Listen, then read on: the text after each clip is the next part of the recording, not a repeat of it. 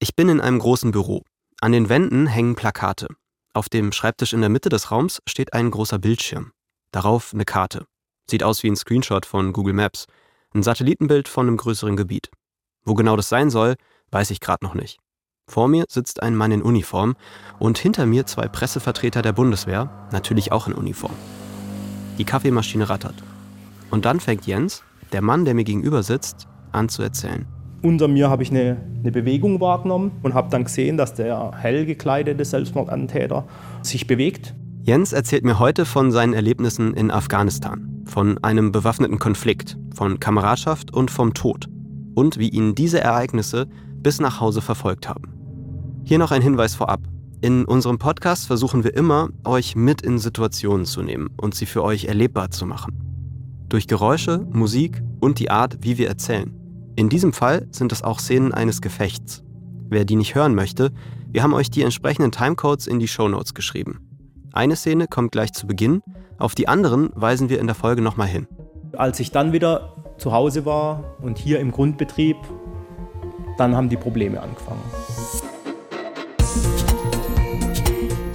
Ich bin Frank und vor einigen Jahren habe ich mich aktiv gegen einen Wehrdienst entschieden. Waffen, das sture Befolgen von Befehlen und die Vorstellung, etwas tun zu müssen, das ich selbst vielleicht für falsch halte. Damit wollte ich so wenig wie möglich zu tun haben. Bei Jens ist es anders. Jens wollte immer Soldat werden, seinem Land dienen, etwas bewegen, wie er sagt. Das hat ihn, Jahre später, viel gekostet. Ich will heute von ihm wissen, warum er noch immer bei der Bundeswehr ist und wie er seine Erlebnisse verarbeiten konnte. Das ist die Frage, ein Podcast von Funk.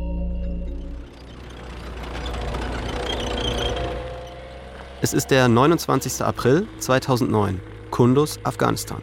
Was uns da zum Verhängnis wurde, die einzige befahrbare Straße war die Verbindungsstraße, die die höchste Gefahr geboten hat. Ich war, glaube ich, kurz davor oder gerade dabei, nach meinem MP3-Player zu suchen, weil ich gedacht habe, okay, gut, jetzt auf der, auf der Rückfahrt, jetzt versuchst dich irgendwie abzulenken und machst da zumindest einen Kopfhörer ins Ohr und hörst die Musik.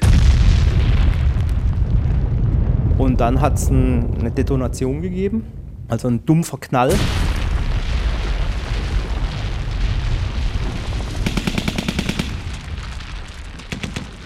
Das ist der Tag, an dem sich für Jens alles verändert. Der Tag, an dem er auf Menschen schießt und dabei jemanden tötet.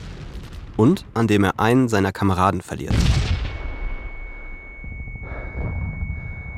Jetzt fragt ihr euch vielleicht, wie ist er überhaupt dorthin gekommen?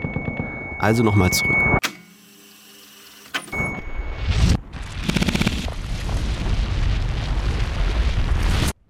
Der Wunsch, Soldat zu werden, der hat mich schon das erste Mal in meiner Kindheit begleitet, also weil ich auch gerne mit Modellen gespielt habe, mit Spielzeugfiguren. Also vielleicht war es auch ein bisschen die Sehnsucht nach Abenteuer. Und dann bin ich ähm, ins Kreiswehrsabtamt nach Karlsruhe und habe mich dort freiwillig gemeldet und bin dann im Jahr 2004 auf 2005 sind wir dann quasi in den ersten Afghanistan-Einsatz verlegt. Mhm. Damals nach Kabul. Wie groß war denn deine Sorge? Was hattest du für Gedanken, wenn du dran denkst, Afghanistan, der erste Aus Auslandseinsatz stand dir bevor? Ich glaube, wenn man sich mit dem Beruf identifiziert und wenn man sich der Passion hingibt, dann ähm, macht man das natürlich aus einer gewissen Rund, aus einer gewissen Überzeugung raus. Und ähm, also ja, ich habe mich auf den ersten Einsatz klassisch gefreut. Im Verlaufe der weiteren Einsätze ist dann natürlich der Idealismus, mhm. also sprich, die Welt verbessern zu wollen und dem Ganzen ist natürlich aber dann auch von Einsatz zu Einsatz irgendwann verblasst. Jens ist ein Typ mit festem Blick. Man hat ein bisschen das Gefühl, dass ihn so schnell nichts aus der Ruhe bringen kann. Als der Bescheid der Bundeswehr kommt, ist für Jens klar, er möchte dienen, was bewegen in der Welt, sie besser machen. Nach seinem Grundwehrdienst lässt er sich später zum Scharfschützen ausbilden. Für seinen ersten Auslandseinsatz meldet er sich freiwillig. Es geht nach Kabul in Afghanistan. Ein Gefühl der Unsicherheit ist in Kabul selten aufgekommen. Das war in Kunduz hat es schon eine ganz andere Qualität gehabt. Der zweite Einsatz, ihr habt es schon gehört, führt ihn in ein Gebiet, das damals als gefährlicher gewertet wird, nach Kunduz. Jens sagt, er und die Leute aus seiner Einheit seien konstant ein Ziel gewesen egal ob draußen auf Patrouille oder im Feldlager. Jederzeit hätte eine Rakete einschlagen können. Es herrscht eine kontinuierliche Anspannung, die ich mir nur schwer vorstellen kann, oder will. Also ich glaube, wir waren lieber draußen unterwegs, einfach um nicht dieser Gefahr im Feldlager ausgesetzt zu sein. Es war ein, also zum einen abenteuerbehaftet mhm. und natürlich die Möglichkeit, freier operieren zu können. Ich finde, Abenteuer klingt ja so, so positiv, ne? so, ah, das ist was, was Tolles. Aber wenn ich mir vorstelle, ich, ich bin da irgendwo in so einem fremden Land für mich, ne? ich kenne das Gebiet nicht und ich weiß, mir gegenüber stehen vielleicht auf dem Berg ähm, Menschen, die mich töten wollen, weil ich eine bestimmte Uniform anhabe, dann ist das ja also nichts, worauf ich mich freue eigentlich, oder? Nee, die militärische Ausbildung trägt da, denke ich, dazu bei und dann auch natürlich das Gefüge der Truppe, mit der wo man unterwegs ist. Und man, das, das macht es erträglich. Ja. Nee, nee, ich, ich habe mich nur an diesem Wort Abenteuer, ne? das, das fühlt sich für mich so, so seltsam an, weil es ja so eine große Gefahr ist. Mhm. Ne, das ist ja so eine. Ich denke, Abenteuer sollten aber immer eine gewisse Form von Gefahr beinhalten, sonst sind es keine Abenteuer. Jens Trupp besteht nur aus drei anderen Menschen seine Kameraden, mit denen er sich mehrere Jahre fast täglich für den Einsatz vorbereitet hat. Diese Form von Kameradschaft, die war familiär. Man hat sich gekannt auf eine Art und Weise, wo ich sage ich jetzt mal, das war zwischen der Kameradschaft und zwischen Familienmitgliedern. Mhm. Man wusste ganz genau, wie die Leute ticken, gut sowie schlecht. Und das hat natürlich dann aber auch dazu geführt, dass man ein Stück weit um einiges leidensfähiger war, als man das jetzt so als einzelnes Individuum vielleicht sein konnte. Sie haben zusammen gelebt, geübt und gegessen. Einfach sehr viel intensive Zeit miteinander verbracht. Das, was im Grunde genommen Kameradschaft, was sowieso für einen Soldaten als Gesetz vorgeschrieben ist, das habe ich da in diesem, also in diesem Tätigkeitsfeld nochmal, das hat eine ganz neue Dimension bekommen, weil in einem kleinen Vier-Mann-Trupp, ähm, da muss man sich dann ganz schnell darüber im Klaren werden, dass man halt als Team funktioniert. Und das heißt, das Team kann nur so gut werden wie das schwächste Glied. Man setzt sich dann, glaube ich, auch mit ganz anderen Fragen dann mal auseinander. Also sollte was schief gehen, also sprich, sollte man in einen Schusswechsel geraten oder sollte man aus, man wird aufgeklärt, dann ist man dort erstmal festgenagelt. Und das kann natürlich beinhalten, sollte einer verwundet werden, den lässt man ja nicht zurück. Und da muss natürlich untereinander ein Verständnis dafür da sein.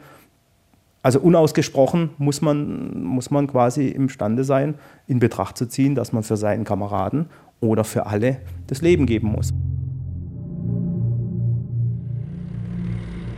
An dem Tag war der Auftrag, wir hätten zwischen 10 und 15 Kilometer nordwestlich von Kundus, also hier im Zweistromland, war der Operationsraum und wir hätten dort dann quasi eine Polizeistation anfahren sollen und erkunden, ob wir dort die Nacht verbringen können, ob das eine Rückzugsmöglichkeit darstellt.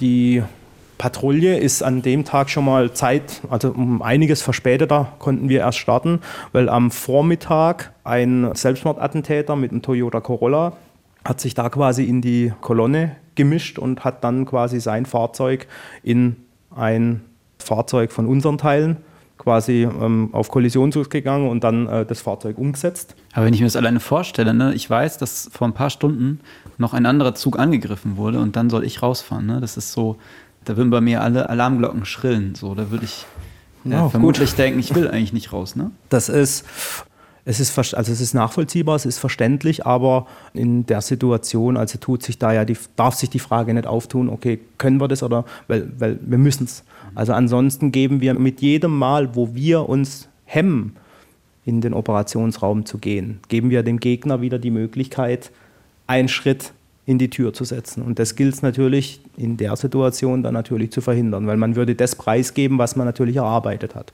Jens und sein Trupp kommen an diesem Tag, zusammen mit vielen weiteren Soldaten der Patrouille, in dem Ort mit der Polizeistation an. Schnell wird klar, hier stimmt was nicht. Der Dorfälteste erklärt ihnen, dass das ein Rückzugsort der Aufständischen ist. Da trifft Jens Patrouillenführer eine Entscheidung. Rückzug. Auf ihrem Weg in Richtung Feldlager nimmt Jens eine fast gespenstische Ruhe wahr. Er sieht keine Menschen auf den Straßen. An der Stelle, wie versprochen der Hinweis, ab hier beginnt das Gefecht. Ich war, glaube ich, gerade dabei, nach meinem MP3-Player zu suchen, weil ich gedacht habe, okay, gut, jetzt auf der, auf der Rückfahrt, jetzt versuchst dich irgendwie abzulenken und machst da zumindest einen Kopfhörer ins Ohr und hörst die Musik.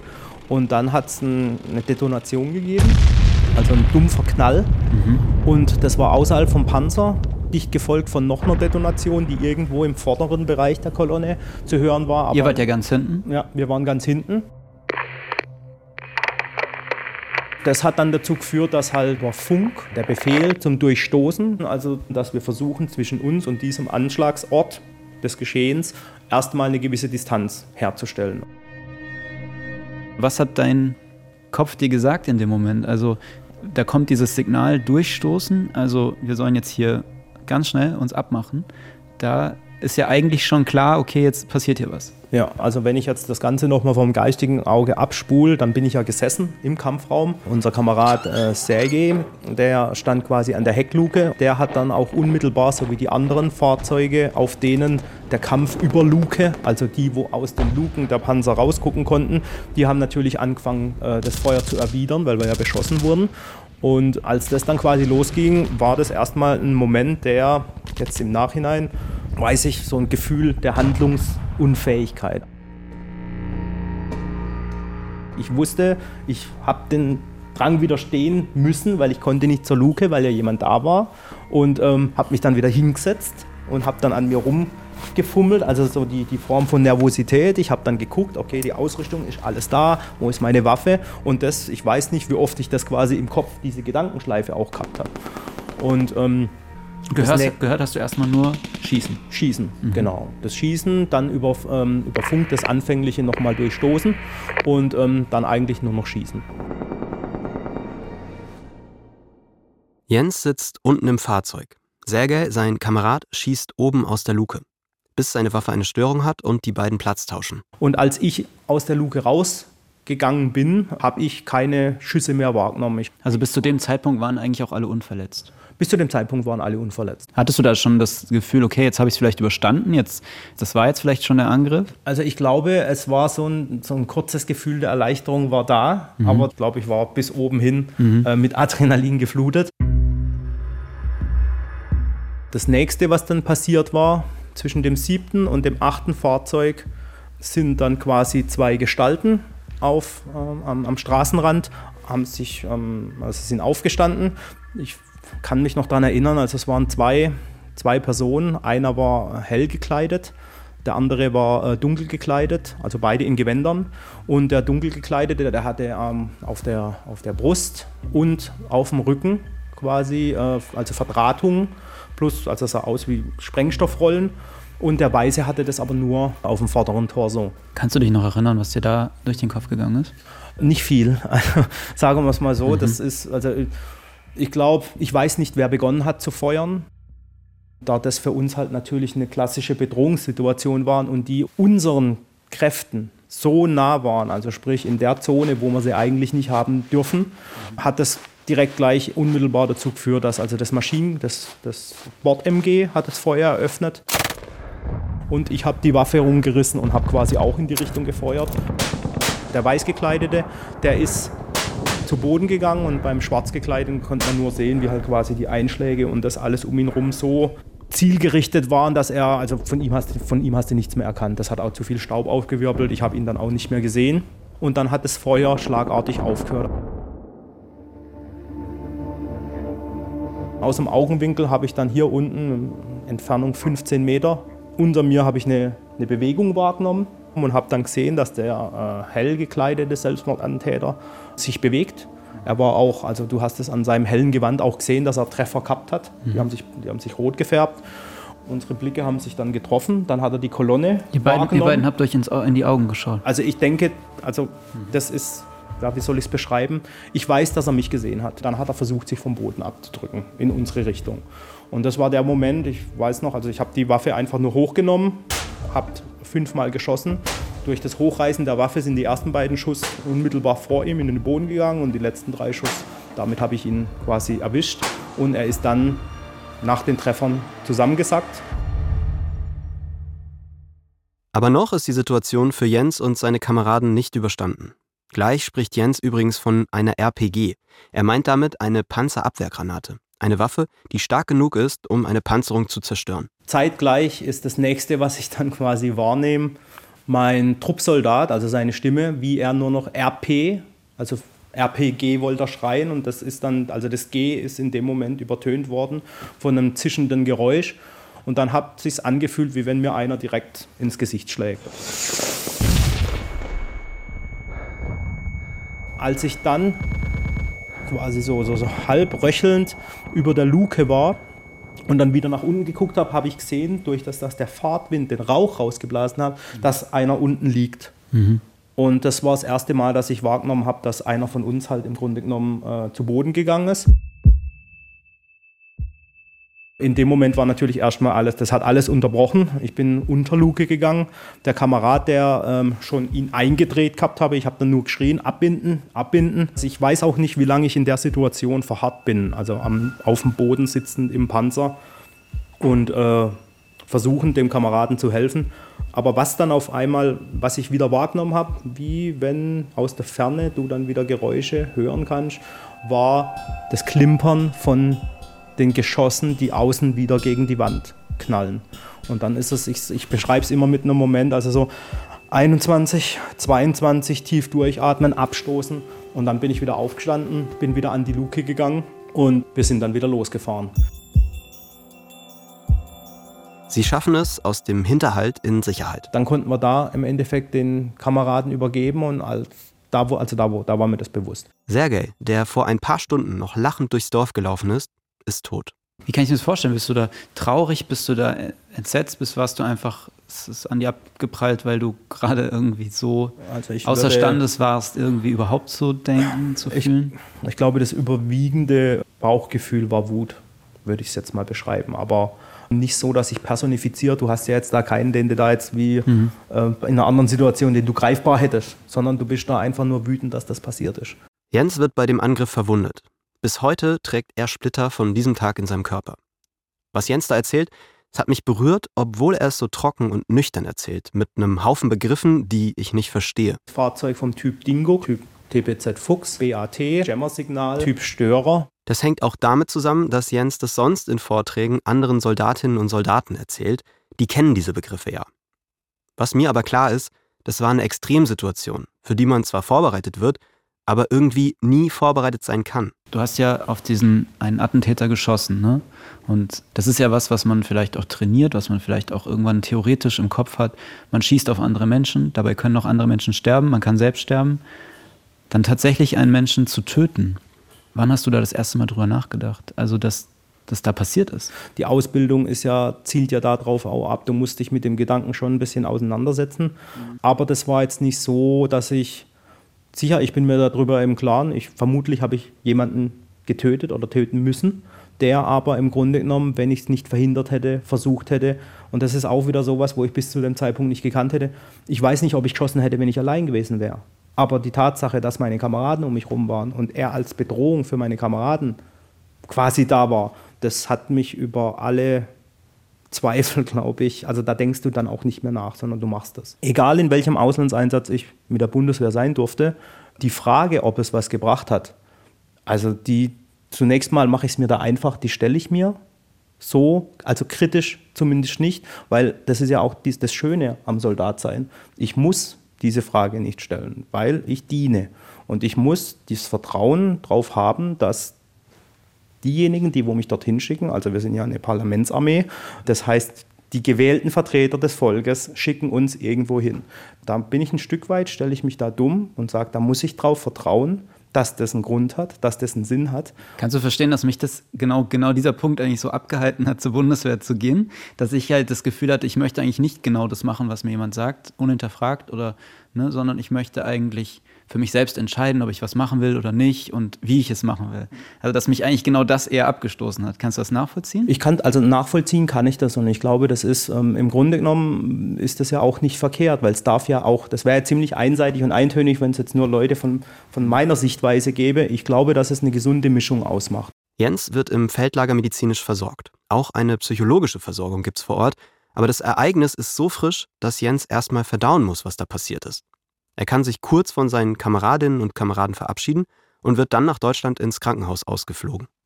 Eine Einsatznachbesprechung, bei der alle aus ihrer Perspektive beschreiben können, was passiert ist, die konnte deshalb nicht stattfinden. Seit ein paar Jahren gehört es bei Einsätzen fest dazu, sagt die Bundeswehr. In Deutschland wird Jens erstmal beurlaubt, um sich zu erholen. Glücklich macht ihn das aber nicht. Kannst du beschreiben, wie das war für dich, im Flieger zu sitzen und zu wissen, du bist da jetzt nicht mehr Teil des Einsatzes und du musst oder kannst es dich jetzt auf dich konzentrieren? Also es, es, war, es war bedrückend, es war teilweise auch beschämend. Also ich habe eine Scham empfunden. Weil, Warum? Weil es sich nicht angefühlt hat, als ob ich das abgeschlossen hätte und als ob ich das mit meinen Kameraden abgeschlossen hätte. Also ich habe da, ich habe, es hat sich ein Stück weit angefühlt, wie wenn du jemanden zurücklässt. Hm. Einfach. Auch nach dem Tag des Antretens. Alles für mich war dann auch, nachdem ich wieder in der Heimat war, ich bin, ich glaube, ich habe jeden Tag, auch wo ich zu Hause war, habe ich in der Einheit angerufen. Ich wollte Informationen, ich wollte wissen, wie geht es den Jungs da drüben. Das ist ja irgendwann, nervst du ja dann auch die Leute hier.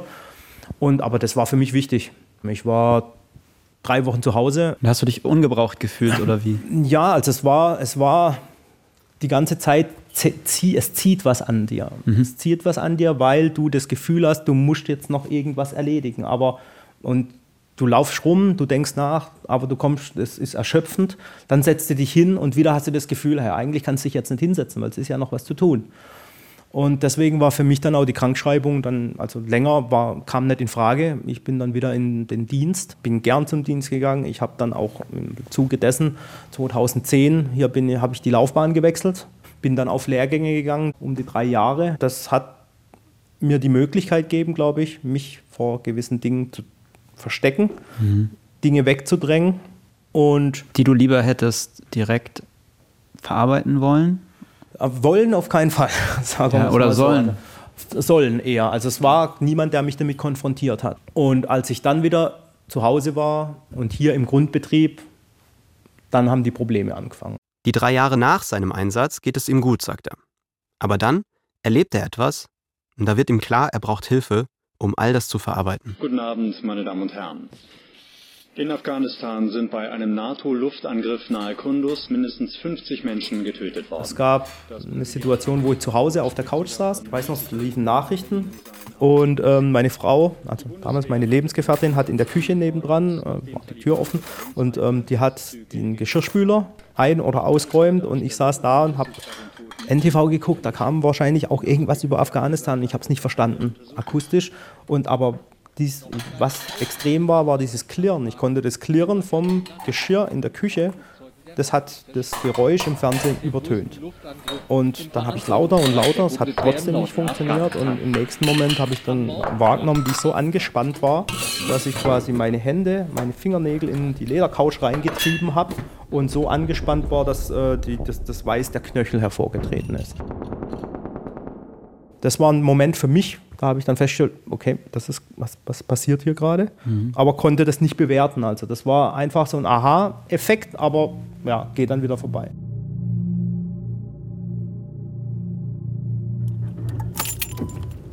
Der andere Moment war, wir sind zum Einkaufen gefahren. Ich saß auf dem Beifahrerplatz und äh, meine Frau hat dann quasi auf den Parkplatz reingesteuert und es kam ein Fahrzeug im Gegenverkehr, aber da war noch, also da war noch ziemlich viel Zeit. Und das war für mich aber in der Wahrnehmung so extrem, dass ich ins Lenkrad gegriffen habe und rumgerissen, sodass sie wieder auf, auf der Fahrbahn gerade lenken musste. Und dann hat sie erstmal eine Vollbremsung hingelegt und wir sind beide erstmal äh, schnell atmend da gesessen und das, das hat mir, also das war so dieser, der Moment, wo ich festgestellt habe, hier passiert gerade was mit dir, hm. du hast absolut gar keine Kontrolle über das, was passiert und du willst das nicht haben. Wie erklärst du dir, dass das erst so spät aufgetaucht ist? Ich weiß es nicht. Eine posttraumatische Belastungsstörung oder ähm, eine Anpassungsstörung oder viele Erkrankungsbilder unmittelbar nach den Ereignissen können die natürlich auftreten. Macht es plopp. Bei vielen Kameraden war das auch so, aber bei manchen kommt es zeitverzögert und dann mhm. können es irgendwelche Auslöser sein. Das heißt, wir sprechen da ja von den Triggerreizen. Das können Gerüche, Geräusche, oder Dinge einfach sein. Und ich glaube, bei mir war das einfach nach den drei Jahren, ich stand unter permanenter Anspannung. Aber ähm, man spricht ja da von diesem positiven Stress, den man sich macht, einfach weil er ablenkt.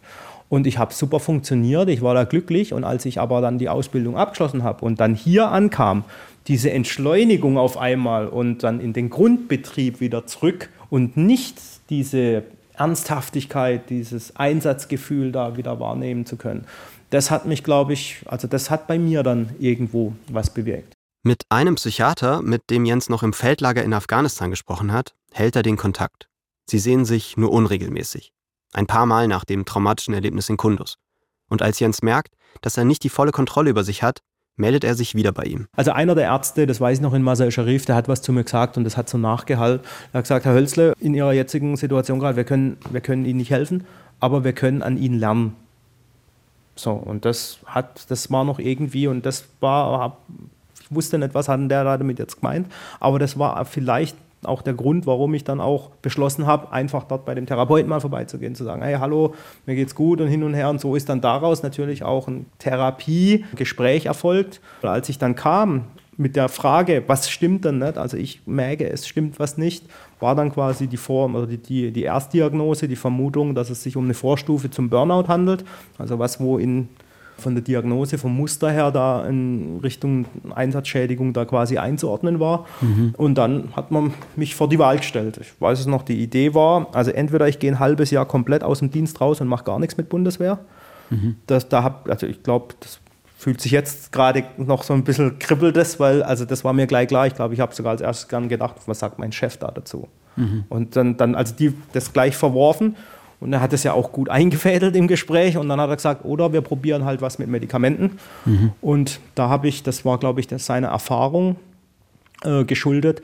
Ich habe dann ein Präparat bekommen, ähm, da musste, ich musste erstmal drauf eingestellt werden, aber das, das hat, das hat geholfen. mir geholfen und ich konnte nach zehn Monaten, es kam natürlich, es gab gewisse Einschränkungen im Dienst, kein Dienst an der Waffe, kein Führen von einem Kraftfahrzeug, aber ich konnte nach zehn Monaten halt die Medikamente absetzen und wieder am Dienst teilnehmen. Neben den Medikamenten macht Jens eine ambulante Therapie. Seitdem hat er auch keine Flashbacks mehr, sagt er. Und war die Diagnose denn eine Erschöpfungsdepression, sowas wie ein Burnout, oder ähm, war das eine posttraumatische Belastungsstörung? Also, also im Endeffekt wurde, ich habe das dann aber auch aus Gründen persönlichen Gründen nicht weiter verfolgt. Also mhm. ich wollte nicht den Weg der Einsatzschädigung gehen, weil für mich natürlich äh, gewisse Sachen wichtig waren. Ich wollte ja natürlich noch präsent sein und ich habe dann auch immer gesagt, okay, ich brauche das, also es fühlt sich nicht so an, als ob ich das jetzt gerade brauche. Jens hat also nicht abklären lassen, ob er eine posttraumatische Belastungsstörung hat. Deswegen gilt er auch nicht als einsatzgeschädigt. Ob er das nicht gemacht hat, aus Sorge, seine militärische Karriere zu gefährden, das weiß ich nicht genau. Wenn, dann fände ich das irgendwie schade. Aber ich könnte das auch ein Stück weit verstehen. Jens ist sehr gerne Soldat, das ist ein sehr wichtiger Teil seines Lebens und das will er nicht verlieren. Mittlerweile arbeitet Jens bei der Bundeswehr in einem anderen Umfeld als die Jahre davor. Ein Job, bei dem er anderen hilft. Menschen, die in einer ähnlichen Situation sind wie er damals. Mehr dazu erzählt er mir gleich noch. Jens ist ja immer noch Teil der Bundeswehr, hat dort die medizinische und psychologische Versorgung bekommen, die er gebraucht hat. Aber wie ist das, wenn man nach einem Einsatz entscheidet, nicht mehr Teil der Bundeswehr zu sein. Wenn dann Jahre später erst eine psychische Erkrankung auftritt, wie bei Jens ja auch, wer ist dann verantwortlich? Um das herauszufinden, habe ich mit Bernhard Drescher gesprochen. Er war Oberstleutnant bei der Bundeswehr und ist inzwischen Vorsitzender des Bundes Deutscher Einsatzveteranen. Dort versuchen er und andere, diese Menschen zu unterstützen. Die Menschen, die erst Jahre nach ihrer Zeit bei der Bundeswehr erkennen, wie belastend ihr Einsatz war. Das Problem, sagt er, ist, dass sie der Bundeswehr erst beweisen müssen, dass die Erkrankung auch wirklich von einem Einsatz stammt. Je älter und je länger der Vorfall her ist, umso schwerer ist es zu beweisen. Man hat ungefähr, ich weiß gar nicht, was 2007, 2008, hat man einen sogenannten Tick-Zettel eingeführt. Das heißt Troops in Contact. Das heißt, ist dort tatsächlich ein militärischer Zwischenfall gewesen, ist das dokumentiert und diese Menschen bekommen es mit. Damit ist der Beweis schon mal geführt, diese Situation hat es gegeben. Das gab es früher nicht. Auch bei Bernhard Rescher nicht. Er hat nämlich selbst eine posttraumatische Belastungsstörung nach einem Einsatz bekommen und versucht, den Zusammenhang zwischen seiner Erkrankung und seinem Einsatz in Nordmazedonien zu beweisen. Ich selbst habe, glaube ich, sechs Gutachten machen müssen. Und so geht es nicht nur ihm, sondern auch anderen ehemaligen Soldatinnen und Soldaten. Der Prozess, bis das anerkannt wird, dauert nach Erfahrung des Veteranenbundes im Durchschnitt etwa zweieinhalb Jahre. Man prüft doppelt und dreifach und vierfach, führt dazu, dass der Prozess in die Länge gezogen wird. Und somit äh, führt die Bürokratie die Situation, dass diese Kameraden hier in den sozialen Abstieg geführt werden. Mit sozialem Abstieg meint Drescher, dass viele in dieser Zeit nicht arbeiten können, ihre Wohnung verlieren, Probleme in ihren Beziehungen haben oder in den Alkoholismus abrutschen. All das betrifft Soldatinnen und Soldaten wie Jens, die weiterhin Teil der Bundeswehr sind, nicht. Sie sind in der Armee ja sozial abgesichert. Dort ist die Versorgungslage viel besser, sagt Drescher. Gerade über die letzten Jahre hätte sich da viel getan bei der Bundeswehr. Aber es gibt natürlich trotzdem ein kleines Minuszeichen an dem Ganzen. Das ist nämlich, dass diese Menschen weiterhin in einem System arbeiten, in dem sie zwar einerseits ihre Identität leben können, sie kennen das Gebilde, das Gefüge, aber auf der anderen Seite sind sie auch in einem System, welches sie ständig wieder an die Einsätze erinnert, quasi tagtäglich wieder triggern kann. Wo Drescher damals, genauso wie heute, noch ein Problem sieht, ist, dass innerhalb der Bundeswehr psychische Erkrankungen oft noch als Tabu gelten. Also ich war viele Jahre in der falschen Megatruppe am Ende meiner Dienstzeit. Also da hätte man eher gesagt, äh, Hausfrauenkrankheit tritt in den Arsch und weiter. Diese Menschen laufen so rum wie Sie und ich, äh, haben aber eine andere Ga Gedankenwelt, sind, äh, haben andere Lebenserfahrungen, sind gestört in ihrem Sozialverhalten, aber das sieht man nicht. So, und gar, jetzt kommt auch wieder so diese, dieses, dieser Chorgeist der Bundeswehr zum Tragen. Ja, wir sind starke Männer und Frauen. Nicht? Da darf man keine Schwäche zeigen und auch nicht mit überschwänglichen Emotionen agieren. Das heißt, wir haben auch gelernt, Emotionen zu unterdrücken. Das bedeutet, das Verständnis der Masse Mensch in der Bundeswehr ist für dieses Problem noch nicht so weit. Das will Jens gerne ändern. Da gibt es seit ein paar Jahren den Versuch, noch einfacher Hilfe anzubieten. Deshalb engagiert sich Jens als sogenannter Lotse. Jetzt erklär mal, was ist denn ein Lotse überhaupt? Was macht ein Lotse? Man spricht da immer so ein bisschen oder versinnbildlicht das als Spinne im Netz. Das heißt, im Grunde genommen bin ich in erster Linie Kamerad, also im Grunde genommen jemand in Uniform, der da so ein bisschen als Mittler fungiert. Das heißt, ich habe, was das angeht, keine Beratungs- oder Fachexpertise, so wie sie die Teile des PSNs haben, des PSN? Psycho psychosozialen Netzwerks. Ah, aber kann somit natürlich auch einen anderen Zugang herstellen. Also du bist jemand, der dann da unterstützt, der jemanden an die Hand nimmt und so ein bisschen begleitet in seinem Prozess und äh, versucht da auch richtige Anlaufstellen zu finden. Wie ist das? Wer kommt denn zu dir? Das wird besser genutzt, äh, nicht nur für die aktive Truppe, sondern wir gehen jetzt auch mal in den Bereich der Reservisten, äh, Dienstleistenden. Ähm, sowas gab es früher nicht. Das heißt, jetzt vermehrt kommen da auch die Nachfragen aus den Bereichen der nicht mehr aktiven Soldaten sozusagen. Also auch, und dann sind wir auch ruckzuck bei den Auslandseinsätzen, die vor Afghanistan waren, also sprich Balkan sowie alle anderen Mandate. Und gerade weil es es dort noch nicht gab, mussten die Teilnehmer dieser Einsatz, äh, Einsätze in der Vergangenheit das alles mit sich selber ausmachen. Würdest du denn sagen, auch aus deiner eigenen Erfahrung heraus, dass es, also gibt es die Anlaufstellen nicht oder gab es die früher nicht für Menschen, die, äh, wie du sagst, einsatzgeschädigt waren, also die in, in einer Krise stecken nach so einem Einsatz? Oder gab es die schon immer, aber die waren schwer zu finden oder die waren irgendwie ne, nicht so niedrigschwellig, dass man die sofort aufgesucht hat? Naja, also ich glaube zum einen äh, bei den zivilen Teilen, über die wo wir uns gerade unterhalten haben, die keine Uniform tragen oder jetzt auch die Ärzte zum Beispiel, ist man als Soldat oder manchmal kann das dazu führen, dass du natürlich gehemmt bist. Mhm. Das heißt, du hast da vielleicht nicht unbedingt das Vertrauensverhältnis. Wir haben uns darüber unterhalten, dass es manchmal auch in der Empfindung des Soldaten nicht förderlich ist, vielleicht, wenn jetzt in der Akte irgendwas Gesundheitliches, eine Einschränkung zum Beispiel aufgenommen wird. Da, wir hatten Zeiten in der Vergangenheit, konnte das dazu führen, dass es durchaus eventuell eine militärische Karriere beendet hat. Mhm. Seit 2007 gibt es das Einsatzweiterverwendungsgesetz. Das heißt, wenn jemand im Einsatz verwundet wurde, psychisch oder körperlich, wird für ihn oder sie eine neue Stelle in der Bundeswehr gefunden. Er oder sie muss sich also keine Sorgen machen, arbeitslos zu werden. Das gilt aber nur, wenn bei der Person auch eine Einsatzschädigung festgestellt wurde. Gibt es irgendwo noch Punkte, wo du siehst, da gibt es noch Luft nach oben, wo du sagst, so, da könnte man Menschen vielleicht noch besser auffangen? Man möchte gerne an jedem Standort, im Grunde genommen sollte ein Lotse mhm. Dienen oder ansprechbar sein. Im Moment betreuen Lotsen der Bundeswehr über 800 einsatzgeschädigte Soldatinnen und Soldaten.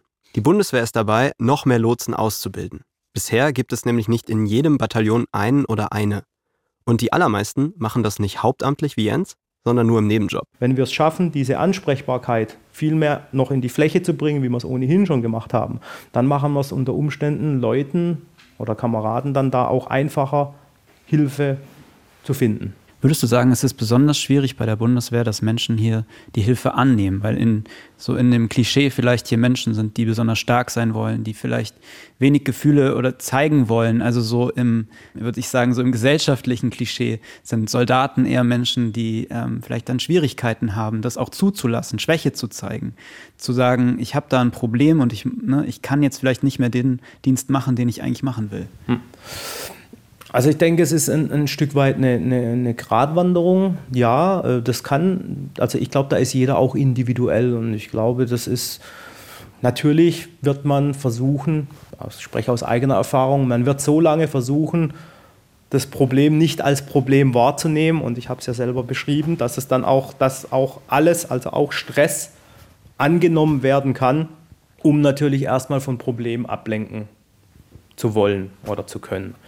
Ich denke, dass es viele, vielen Kameraden nicht leicht fällt, sich einzugestehen. Zum einen, ich brauche Hilfe. Hier sind wir jetzt wieder beim, äh, was das Ganze angeht, den Kontrollverlust. Oder wenn ich jetzt an die Kameraden zurückdenke, die mit im Einsatz waren, da waren viele, die waren nicht unmittelbar beteiligt, aber die mussten quasi Dinge miterleben und konnten nicht reagieren und konnten nichts dagegen tun.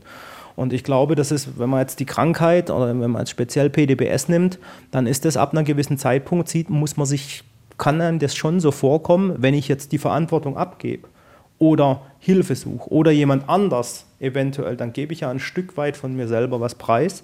Und das kann natürlich dazu führen, dass ich ähm, denke, dass ich im Grunde genommen das auch ein Kontrollverlust ist.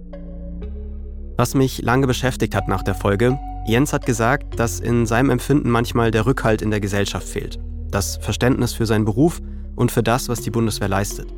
Und ein bisschen habe ich mich dabei ertappt gefühlt. Denn ich merke, dass mir vieles, von dem wir heute gesprochen haben, sehr fremd ist. Euch vielleicht auch. Waffen, Kämpfen, Sterben für einen Auftrag. Das ist alles nicht Teil meiner Welt und das will ich am liebsten weit wegschieben. In meinem Alltag kann ich das oft ausblenden. Aber wenn wir das alle ausblenden, dann sehen wir vielleicht auch die Menschen, die bei der Bundeswehr arbeiten und ihre Probleme nicht. Kein Wunder, dass bei ihnen dann das Gefühl entsteht, wir interessieren uns nicht für sie oder stehen nicht hinter ihnen. Egal, was ich persönlich über konkrete Einsätze denke oder ob ich das alles nachvollziehen kann. Ich finde es wichtig, dass wir darüber sprechen, was Soldatinnen und Soldaten im Einsatz erleben können und wie sie das für ihr Leben prägen kann. Auch lange nach einem Einsatz. Wenn jetzt einer aus deinem nahen Umfeld sich entscheiden will, zur Bundeswehr zu gehen, ins Ausland zu gehen, hast du da dann ein anderes Gefühl, als du es vielleicht noch vor deinem Einsatz, vor deinen Auslandseinsätzen gehabt hättest? Würdest du vielleicht sogar davon abraten? Also ich weiß es nicht, das ist, glaube ich, eine individuelle Betrachtung, wo man da dann, also es kommt natürlich darauf an, um wen geht es. Es kommt natürlich darauf an, was macht er bei der Bundeswehr, also das würde ich individuell mhm. dann tatsächlich sehen. Aber ich würde jetzt niemandem, glaube ich, abraten, aktuell irgendwie, also weil mir das auch, also finde ich, das steht mir nicht zu, die Entscheidung, die muss jeder für sich selber fällen. Und ich glaube, ein Stück weit gehört es zum soldatischen Selbstverständnis dazu, weil es unser Auftrag ist. Wie ist es bei euch? Könntet ihr euch vorstellen, für euer Land in einen Einsatz zu gehen oder in den Krieg zu ziehen? Schreibt mir das doch gern mal per Insta oder schickt mir eine Sprachnachricht an die 0174 274 5065. Vielleicht machen wir dazu auch mal eine eigene Folge, weil mich diese Frage seit dem Ukraine-Krieg wieder sehr beschäftigt. Und wenn ihr gerade eh schon an eurem Handy seid, dann lasst uns doch gerne eine Bewertung da und abonniert diesen Podcast, um keine weitere Folge zu verpassen. Und hier noch eine Podcast-Empfehlung, bis wir uns nächste Woche wiederhören. Journalisten vom Hauptstadtstudio Berlin haben vier junge Abgeordnete in ihrem ersten Jahr im Bundestag begleitet. Unter anderem den FDPler Muhannad al-Halak. Für ihn war schon der Wahlabend ein Krimi. Nach einer halben Stunde ungefähr, gleich er wieder, ruft mich an, sagt zu mir, Muhannad, hat sich doch was getan, es kann sein, dass du doch noch mal reinkommst. Ich habe gesagt, wollt ihr mich verarschen? Hört bitte auf, ruft mich nie mehr an, lass mich in Ruhe. Ungelogen, darauf habe ich mich hingelegt und bin eingeschlafen. Und dann ist Muhannad doch auf einmal drin. Eine Frage bleibt offen. Was können Muhannad und seine anderen jungen Kolleginnen und Kollegen im Bundestag bewegen? Alle sechs Folgen von Plötzlich Mächtig gibt's in der ARD-Audiothek und überall, wo es Podcasts gibt. Die Frage ist ein Podcast von Funk, von ARD und ZDF. Ich bin Frank Seibert, Autorin dieser Folge Amelie Hörger, Luisa Gruber und ich selbst. Redaktion Theresa Fries und Patrick Abele, Produktion Hannah Meyer, das Sounddesign kommt von Benedikt Wiesmeier und Enno Rangnick und die Grafik von Antonia Dengler und Bianca Taube.